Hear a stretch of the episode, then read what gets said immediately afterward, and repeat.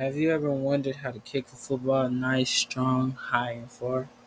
Well, today I'm going to teach you. Hi, my name is Aaron Wallace, and I'm going to teach you how to kick a football today by going over the basics of how to do it in the right form of how to do it.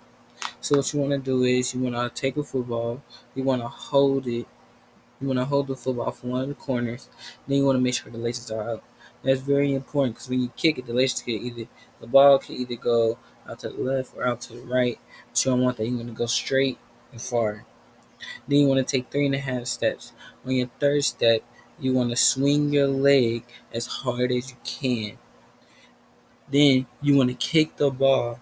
Then you want to kick the ball as hard as you can too. And that's how you kick a football.